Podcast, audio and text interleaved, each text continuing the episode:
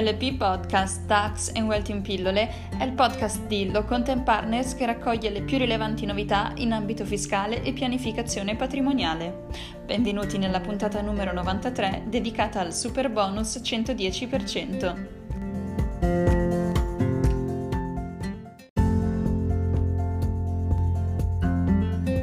LP Podcast Tax and Wealth in Pillole è il podcast di Law Content Partners che raccoglie le più rilevanti novità in ambito fiscale e pianificazione patrimoniale. Benvenuti nella puntata numero 93 dedicata al super bonus 110%.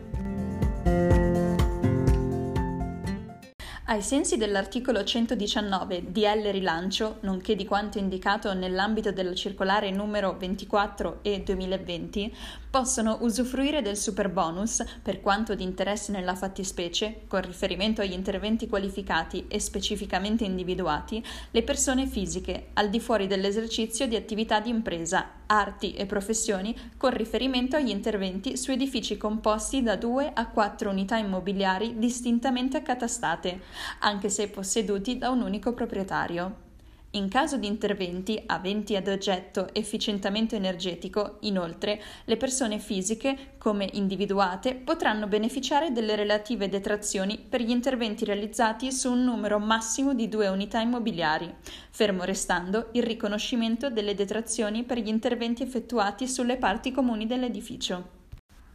Come precisato nella richiamata circolare, per edificio unifamiliare si intende un'unica unità immobiliare di proprietà esclusiva, funzionalmente indipendente, che disponga di uno o più accessi autonomi dall'esterno e destinato all'abitazione di un singolo nucleo familiare, laddove una unità immobiliare può ritenersi funzionalmente indipendente, qualora sia dotata di installazioni o manufatti di qualunque genere, quali impianti per l'acqua, per il gas, per l'energia elettrica, per il riscaldamento di proprietà esclusiva.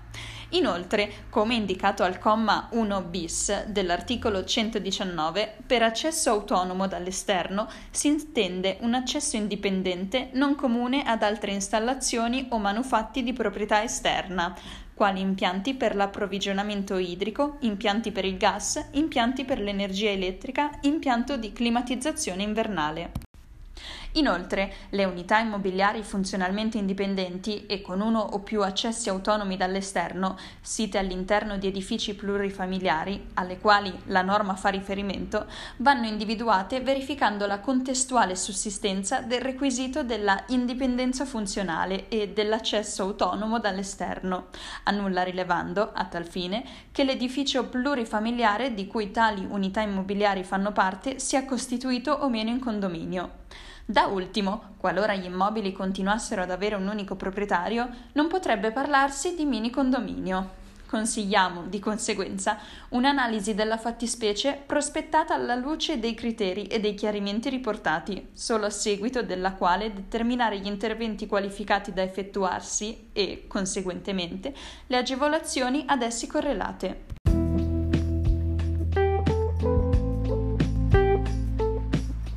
Passiamo al secondo quesito. Nel caso di intervento di ristrutturazione di un immobile adibito a civile abitazione ubicato nel territorio del comune di Boretto, colpito da eventi sismici verificatisi nel mese di maggio 2012, posso beneficiare dell'incremento del 50% della detrazione del 110% riconosciuta per lavori di efficienza energetica ed adeguamento antisismico?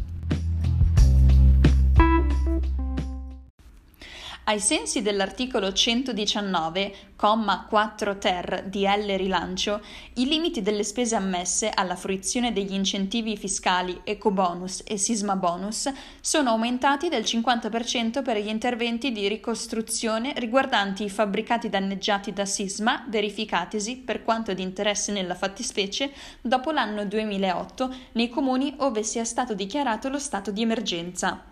Inoltre, il successivo comma 4 quater della medesima disposizione normativa sancisce che, nei comuni dei territori colpiti da eventi sismici verificatisi a far data dal 1 aprile 2009, ove sia stato dichiarato lo stato di emergenza, gli incentivi previsti spettano per l'importo eccedente il contributo previsto per la ricostruzione.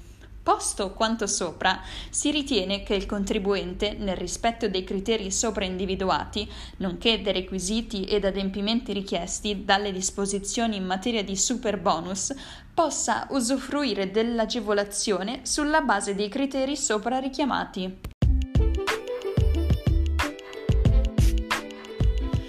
Bene, la puntata odierna termina qui. Vi aspettiamo mercoledì, sempre alla stessa ora, con una nuova puntata di LP Podcast. Lo studio Lo Content Partners vi augura una buona serata.